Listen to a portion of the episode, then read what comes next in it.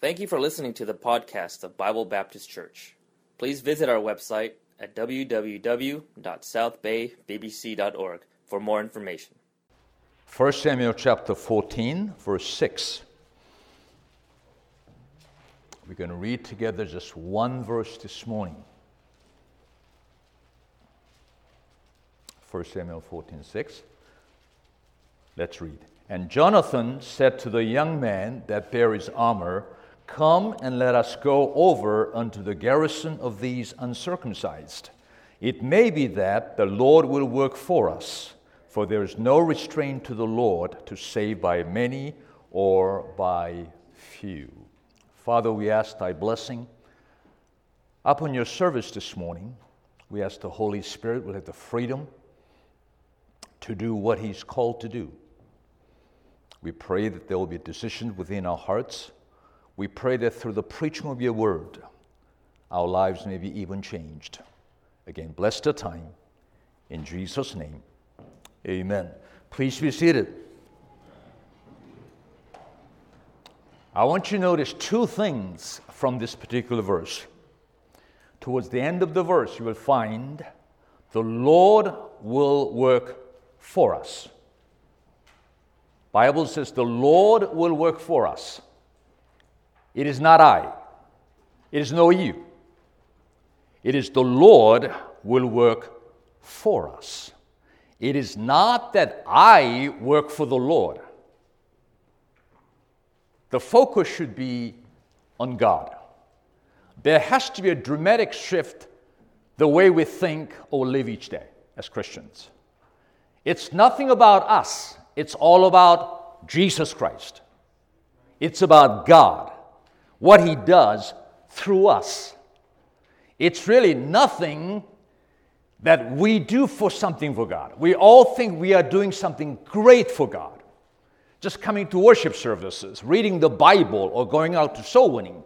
We all feel we are doing something great for our God, Lord Jesus Christ.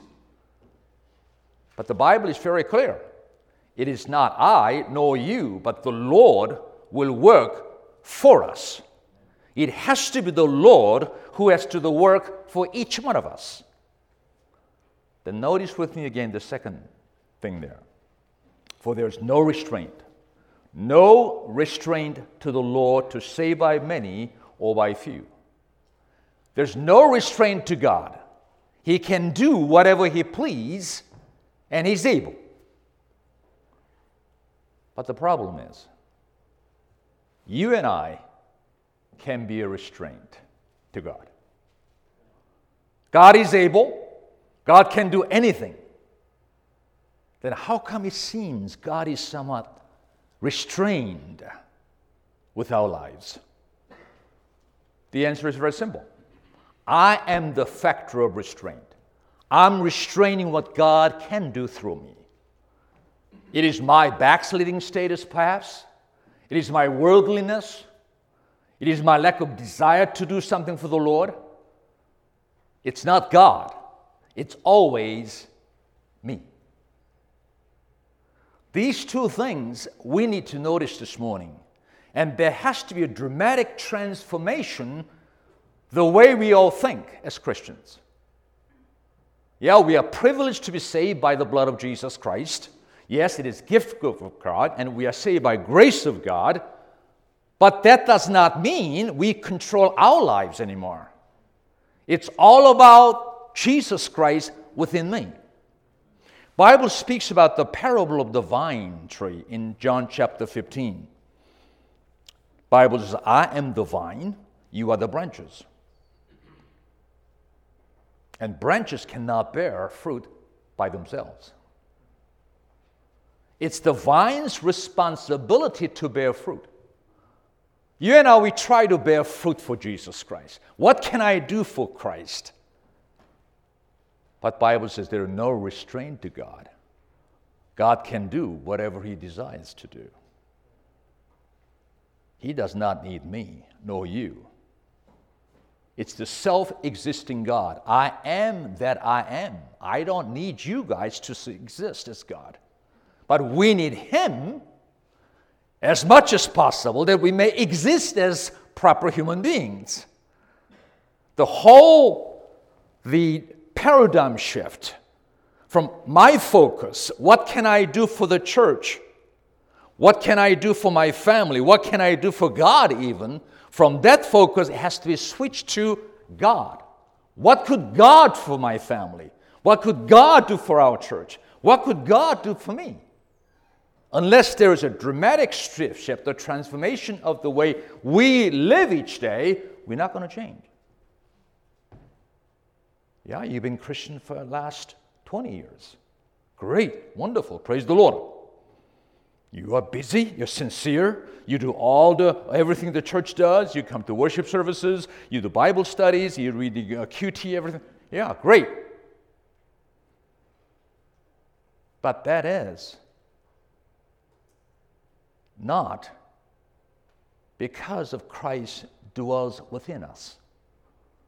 We do that because we are in Jesus Christ. There is a difference. When you trust Jesus Christ, you become a part of Christ. Now you are in Jesus Christ. That comes with your salvation. But the real question is whether I am in Jesus Christ, real question should be is Christ in me? Positionally, yes, he is. Yes. I'm in Jesus Christ. Christ is in me. Yes, we understand that theologically. But is Christ in me? There's a difference. I can do a lot of, let's say, work around the church. But these are things that we do because we are Christians. That doesn't necessarily mean Christ is really working through your lives. When Christ is within us, when Christ takes the control of our lives, that's when the fruit will come. Because the nutrient has to come from the root. It's the sap that has to come through the root, through the trunk, to the branches to bear fruit. There is a difference. Many Christians are just simply delighted they're, they're sincere in the church.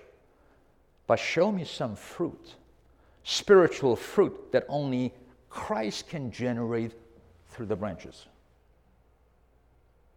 love, peace, joy, etc., etc.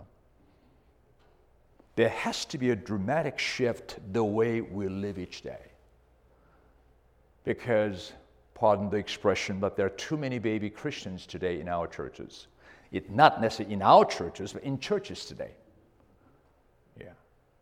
delighted that we are, we are saved, delighted that we are on our way to heaven, but still very spiritual babies. Yeah, yeah what can God forgive me? God has not blessed our house the way that He did to that house. Yeah. That kind of attitude must put aside.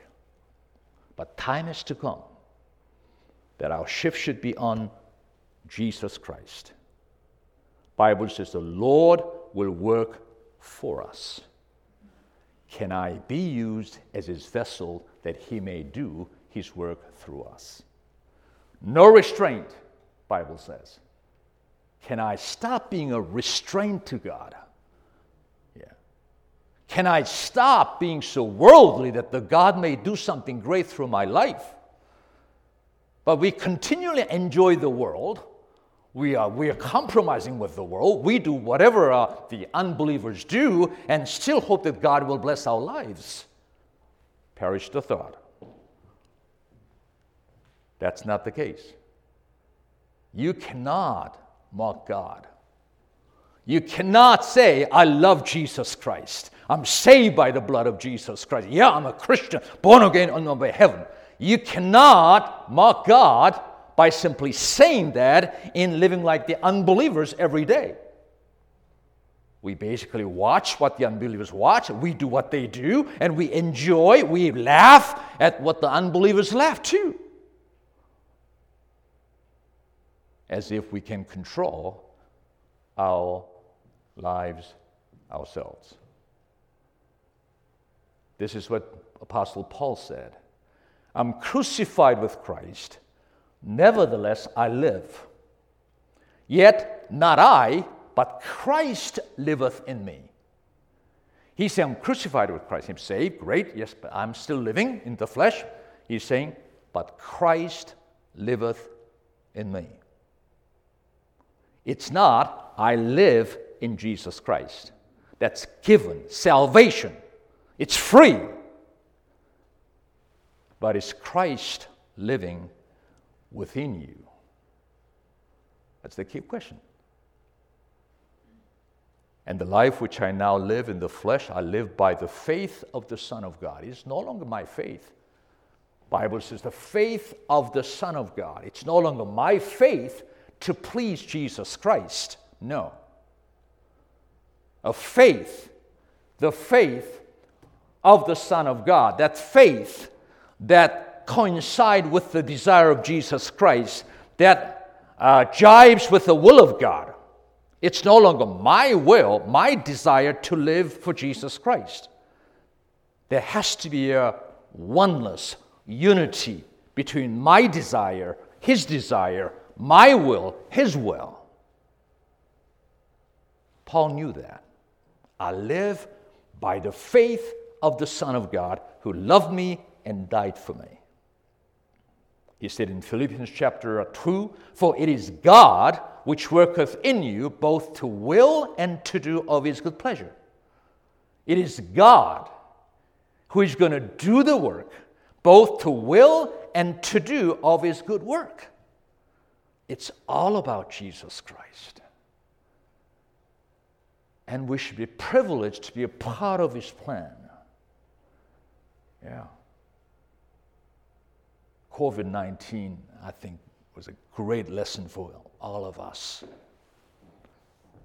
We continue to uh, meet and do in person services since last Sunday in May last year.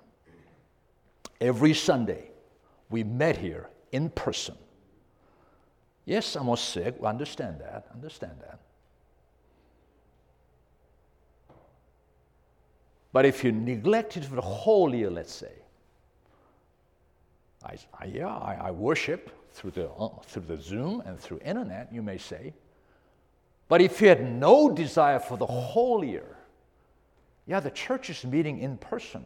What are they doing? Didn't you want to go and see what we are doing in person? Were we just the super beings? We had no fear, no, nothing? Yeah, there are times that I worried. We made some rules and we made some decisions and uh, we waited and how the Lord will do the work. But there were times that we were, let's say, afraid how things may turn out.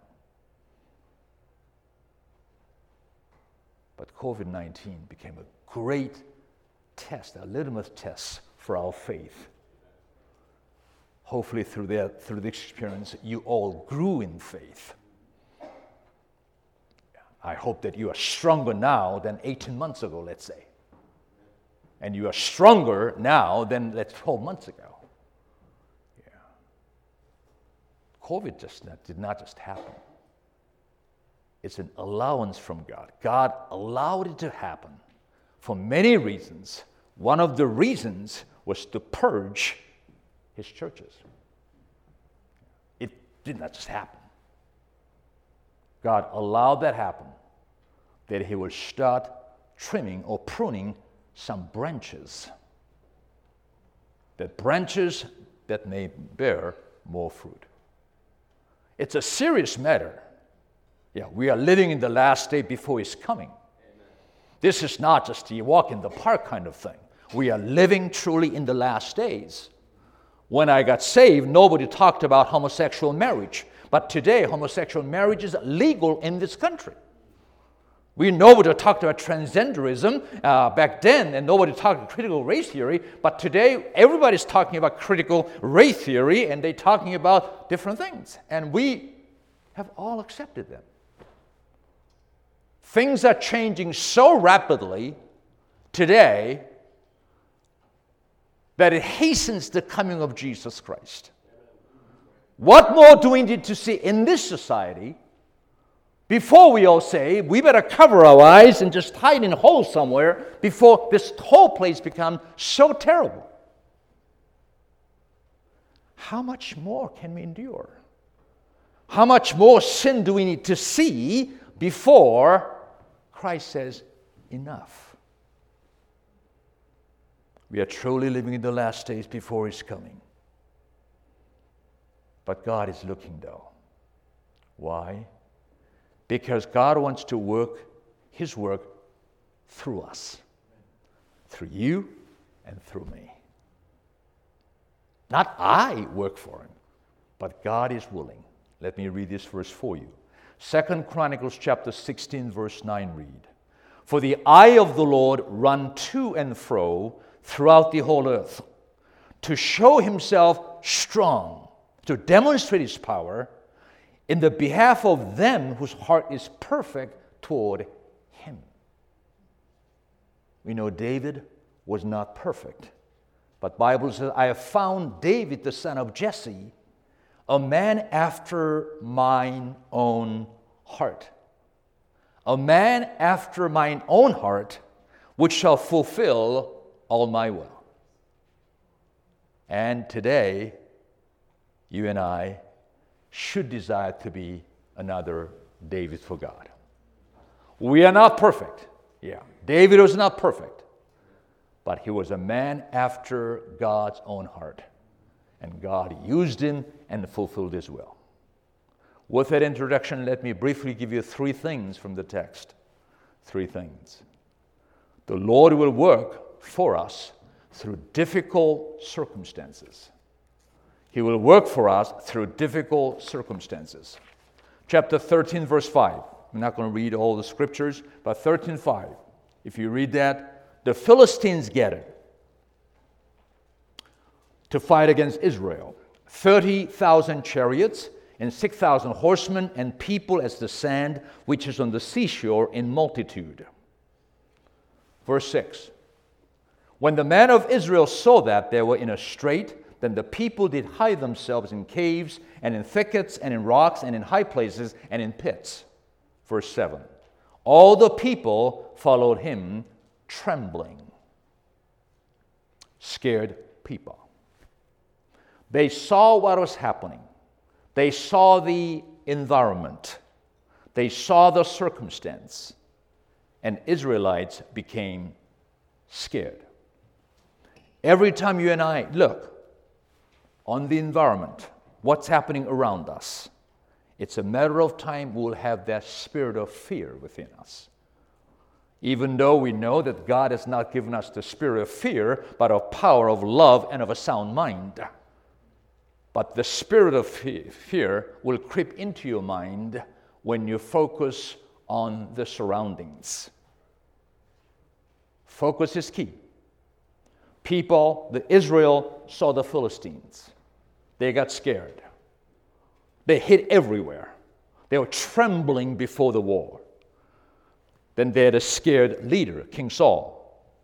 Bible says uh, 13, verse 12, I forced myself, therefore, and offered a burnt offering. I think you know the story uh, about this. He offered a burnt offering. Verse 13 says, Samuel said to Saul, Thou hast done foolishly. It all happened because Saul was scared. People were scared. The king was scared. Everybody was scared because they're, they're focused on what's happening around us. Christians, that's a problem with us. We tend to look at what's happening around us. We tend to look at the disease that is going around us. But we fail to see who is in control of that Christ. God allows it to test our faith. God allows it enough to demonstrate our faith before the world.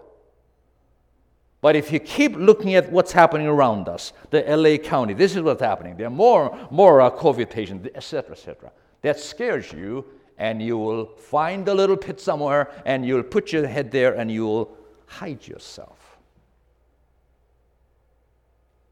That's, some, that's what Christians do. amazingly. But that focus got to be shifted. That focus must be on the stationary God. The God does not change. Immutable God, unchangeable God. When you are scared, you need to lift your eyes and look unto Jesus Christ, who is the everlasting God, unchanging, immutable God, who can take care of anything with our lives. Some churches stood for the for faith, for which we are great, we should be grateful. But many churches, they simply closed their doors down. Now the government knows. Now the devil knows. Next time they're going to pressure a little more, and just about every church will simply close down till government tells them to open up again. We just show that. We demonstrate that to the people. Yeah, churches are not really not essential. I mean, we Christians demonstrate to the people of unfaith uh, that we are, our churches are not really essential. We all say it's important, but the, in reality, when things happen, not really important. Yeah. yeah. But, brethren, we must be focused on Jesus Christ. For God has not given us the spirit of fear, but of power and of love and of a sound mind. When you go through difficult circumstances, look unto Jesus Christ, who is still stationary, who is still there on the throne of God, and he's still on the throne, and there's no, no, nothing has changed. But people of Israel were scared. King Saul was scared. They were going through a difficult circumstance. But we know the Lord can work through us or for us despite difficult circumstances. You may be going through a difficulty even today. Who knows? Something that you cannot even share with others. But Bible says this in Psalm 34 verse 19. Many are the afflictions of the righteous. Many are the afflictions of the righteous, but the Lord delivereth him out of them all. Interesting. As you try to become more righteous, it seems that you become more afflicted in this life. I'm very comfortable as a Christian. I got a nice job, nice family. I have no, uh, no afflictions whatsoever. My co-workers love me, and perhaps you are backsliding. Perhaps you are not living as you should. Because Bible is very clear. Many are the afflictions of the righteous.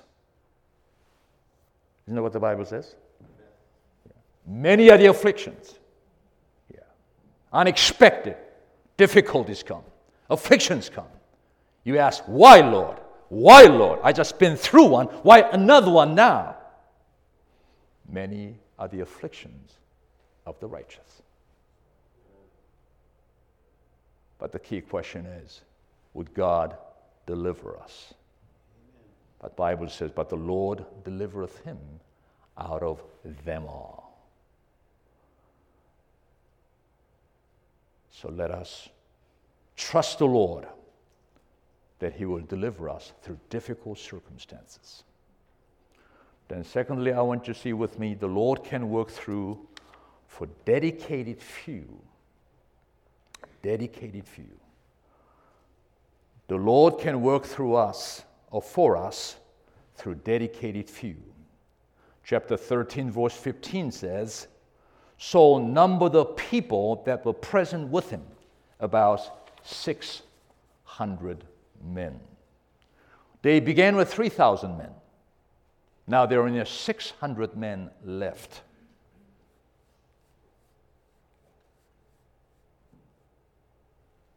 People with no commitment. They leave. Remember Elijah? He had a great battle of gods on Mount Carmel. He had a, a tremendous victory. Then Jezebel appeared. She said few words. And Elijah became so scared. He sat under a juniper tree and said, Lord, it is enough. Now, Lord, take away my life. Just a few days ago, you see this courageous Elijah standing as 850 prophets We'll see who God is. He saw the fire coming down and burnt the offerings, and he killed the prophets. God demonstrated his power. He saw that, experienced that. But soon after, he was saying, Lord, I think my, my time is up now. I've done my share. So just take me home, take me home. But remember what Jesus said. There are still how many people? 7,000 left. Always the case. When things become tough, those who are committed to Jesus Christ, they are the ones who will stay. Who will stay committed. They'll be part of the dedicated few, part of 600 men. Remember Gideon's army? They all began with 32,000 people, soldiers. Then God said, Too many. Cut it down to 10,000. That's still too many. Cut it down to 300 men. Those were the dedicated few. We know Bible says Lord has no restraint. God does not need a crowd, a multitude. Read the, read the Bible, throughout the Bible. It usually one or two, a handful of men and women who are used of God. God made a difference through them, not the crowd. Yeah. They're like a ocean wave. They just come and they go. No commitment, no priorities, no nothing. They're simply part of a crowd there. But when things really beginning to turn up, the heat is up, they're the ones who will walk away from us. But the question is those who will stay till the end are the ones who will see the victory of Jesus Christ. They are the ones who will see the comfort of Jesus Christ. They are the ones who can say, Yes, there is truly no restraint to God. But out of 30,000, pardon me, out of 3,000, only 600 left and 2,400 walked away. Out of 32,000, only 300 men left. There are only 12 disciples. There are only tr- uh, three apostles that God truly loved. And he worked with one apostle, Paul, to reach out the world. It's not the numbers, there's no restraint with God. God is looking for those who are dedicated, few, handful of people, men and women and children who are dedicated for the cause of Jesus Christ, who will do something for God, who is willing to do something, God. And today, it is difficult to find even few. It might be the days that we are living in. But things are happening that the, a lot of, we say a lot of Christians are trusting in them. But where do you see the true revival that is happening today? Yes, we see the drops of blessings, yes. We see drops of God's blessings here and there. But as we sing about that hymn, where are the showers of blessing? When was the last time we truly saw showers of blessing from God? When was the last time we really experienced the presence of God? When was the last time we said, Wow, God was here with us? Wow, that service is great. God was truly with us. When was the last time you truly experienced the presence of God? The creator of God, the all God of God, all un- the God of universe is actually dwelling within you and working with your life. And you say, nothing much is happening. How are you doing today? Nothing. What do you mean, nothing? Almighty God indwells you and nothing is happening in your life? That's crazy. Yeah. Christians, try to be faithful enough to be a part of that dedicated few. Every pastor is looking for few dedicated ones. Yes, pastor loves everybody. Will try to cater everyone's need. Yes. Pray for every one of them. But to move the work forward, to see God's blessing upon the ministry, to see God's hand upon our ministry together, God is the pastor is looking for a dedicated few. He's searching. Is he the man? Is she the woman who will do something great for God?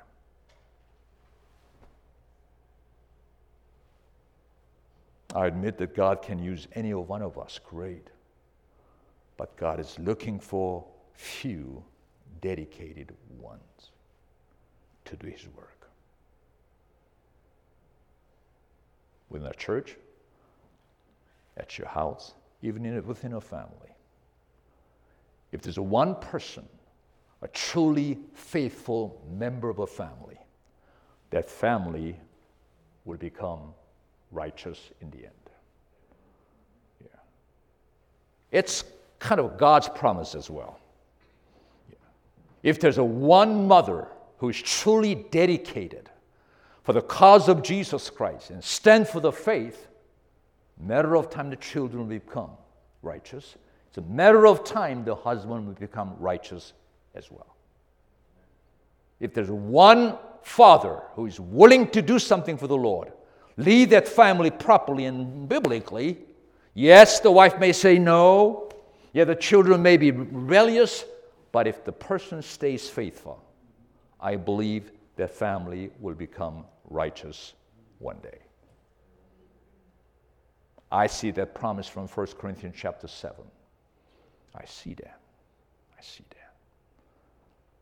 But the question is are you going to be one of those dedicated few? Are you willing, though? The whole world is going away from faith, let's say. All my friends are walking away from faith. All my friends are not in the church anymore. Great. What does that mean? Why can't you stay and make a difference? Everybody's leaving the church. Great, okay, that's what's happening today. Why don't you stay and make a difference and do something and bring some families back into the church?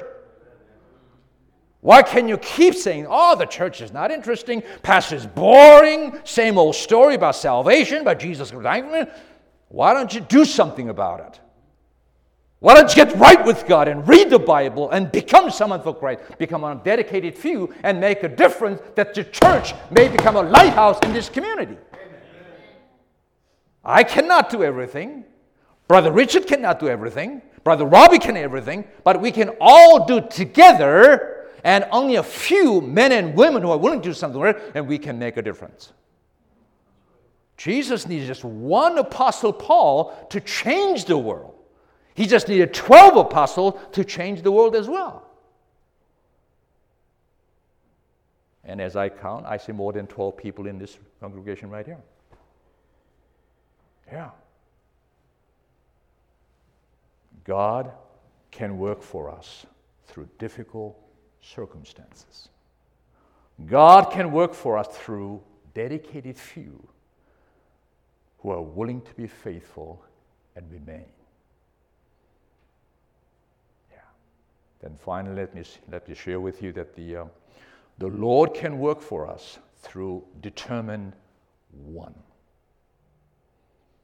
Determine one person. Verse 6, chapter 14. Bible says the Lord will work for us, for there is no restraint to the Lord to say by many or by few. Jonathan believed that he can do something for the Lord, or th- at least for Israel. Yeah. He knew God does not require many.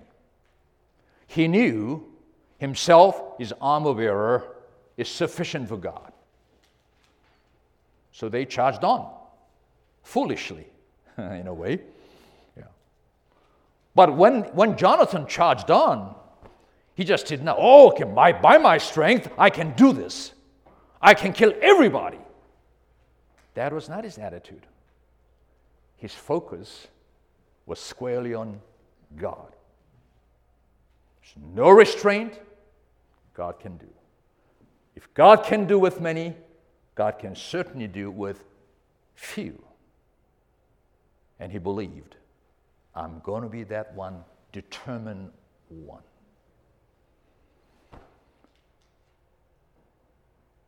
In a sense, you just need one person to make a difference. When this nation became an independent sovereign state, they talked about what should be the official language of United States. Do we have any German descendants here? German almost became the official language of this country. Yeah. But English became the official language by one vote. By one vote. Yeah. I was doing this QT this morning, and it's interesting. Hitler became the leader of the Nazi party in Germany because by one vote.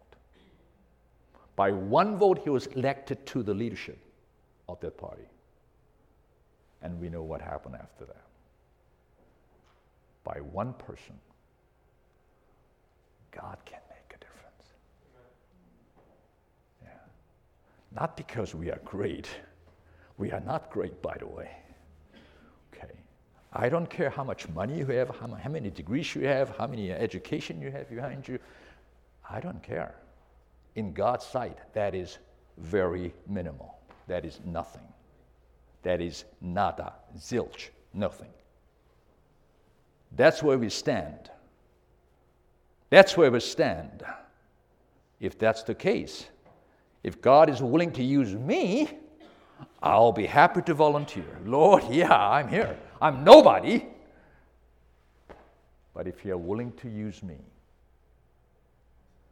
William Carey, when he went to India, it took him about seven years before he, see, he saw first convert. But he was a great missionary. Just one person laboring for God. And we all know this is what he said attempt great things for God expect great blessings from God.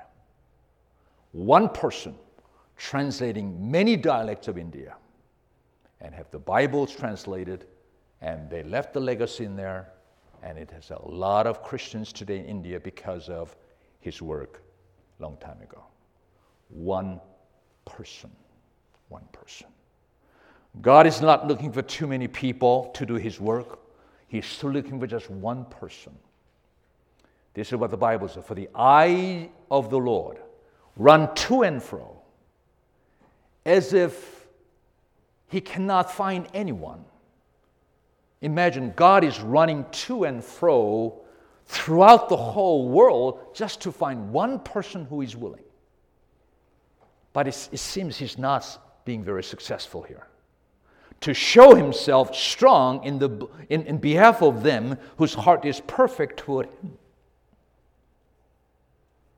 a man after mine own heart, David, who shall fulfill all my will. And Bible even says this, Psalm 119, it is time for thee, Lord, to work. It is for you to work, Lord. It is not me. I cannot do anything. It is time for you to bear fruit. Yeah. As branches, we cannot bear fruit. Remember that. Yeah, branches cannot have that ability. The, the, the, the food, the, uh, the nutrient has to come from the root. It has to come from the vine itself. Christ has to supply the uh, nourishment that the branches may bear fruit. We are simply branches, and without God, our branches will remain barren. And before long, God will come and, and prune, obviously, those branches. But if we're willing to let the Lord do the work, it is time for the Lord to work for us. It is time for you to work through this ministry. It is time for you to work through my family. It is time for through my life. We need to become that determined one to see difference in the economy of God. With that, let me finish. Adoniram Judson, first American missionary to uh, Burma, which is Myanmar today. He went there at the age of 25. That was 1813. At the age of 25, he went to Burma. He preached his first sermon in six years in Burma. He's the first convert in seven years. It took him seven years to win one soul to Jesus Christ. While he was there, he lost two wives and he lost seven children. They all died in the field. A tragedy, a sad ending. Yes, perhaps. But after 37 years of ministry in Burma, he saw 63 churches planted and 7,000 people baptized. And even today, after 150 years today, there are 3 million Burmese Christians because of one determined person.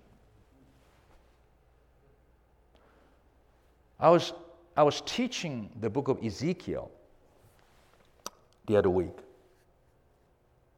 And I thought about the, uh, the temple, the millennial temple that's going to be built during the kingdom period. Obviously, with the temple, they'll need a priest who will do the work around the temple. And I notice those priests who will be used during the kingdom will be the descendants of Zadok. The high priest was faithful to David long time ago. Remember the Absalom rebelled against David and so on? And the priest and left and Levites became all become backslidden. But that high priest Zadok remained faithful till the end with David. That was, let's say, about 3,000 years ago, about 1000 BC, let's say. Now we live 2080, right? The 3,000 years ago that happened. We do not know exactly when the temple is going to be built, but that's going to be soon. When that is done, the descendants of that man, Zadok, is going to be called upon to do all the important work around the temple. The Levites will be there, but they'll end up doing simply just the minimal work around here. But these are the ones who are called upon to carry out all the important work. You know why? Because of one person right here. One person called Zadok, who remained faithful to the end. He did not see all the fruit immediately, not all the blessings. But who knew? After 3,000, after 4,000, his descendant would be blessed because of his faithfulness. We'll never be able to see all our spiritual fruit in our generation, but you will see that through your children, your grandchildren, your descendants, your descendants. That's how faithful God is. We think it's just a one generation thing. We, as a church, we like to see this a multi generation church. It has to be a multi generational church in order to even survive. If we end by one generation, let's say my generation, if the ones, then after that the church somehow dwindles, it's the end of the church. It has to be a multi generation. The parents, the grandparents, their children, their grandchildren, and multi generation church has to be, I believe, God's plan. That's what God wants to see. Generation after generation, people are faithful and righteous to God, just like Zadok did. And he was just one man. And God is still looking for one determined person who will do something great for God. Let me challenge you this morning. You may go through some difficult circumstances. Be focused on God rather than your circumstances. Turn your eyes upon Jesus Christ and trust Him and wait upon Him. Soon, God will do the work and you will see the difficulty disappearing. Perhaps you may go, you may desire to be one of dedicated few. Yeah, I want to be one of those few who remain faithful till the end. I don't know how I can do that, but if God is willing, I will remain faithful till the end. Be faithful because you're not going to regret. Just be one of those few dedicated ones whether it's in the church, at your house, uh, workplace, whatever it might be. Determined to be one that person. And finally, if you're going to, I want you to be the determined one. Yeah. You can say, Lord, I want to be like Jonathan. Yeah. The whole world may go against me. I may be the only one who will be faithful till the end. But you can count on me. I will be that determined one, no matter what the circumstances. When those decisions are made within your lives, things will begin to change. Because now it is no longer I in Christ alone, but it is Christ who is within you and begin to work with your life and do something great for you because we know there's no restraint to God.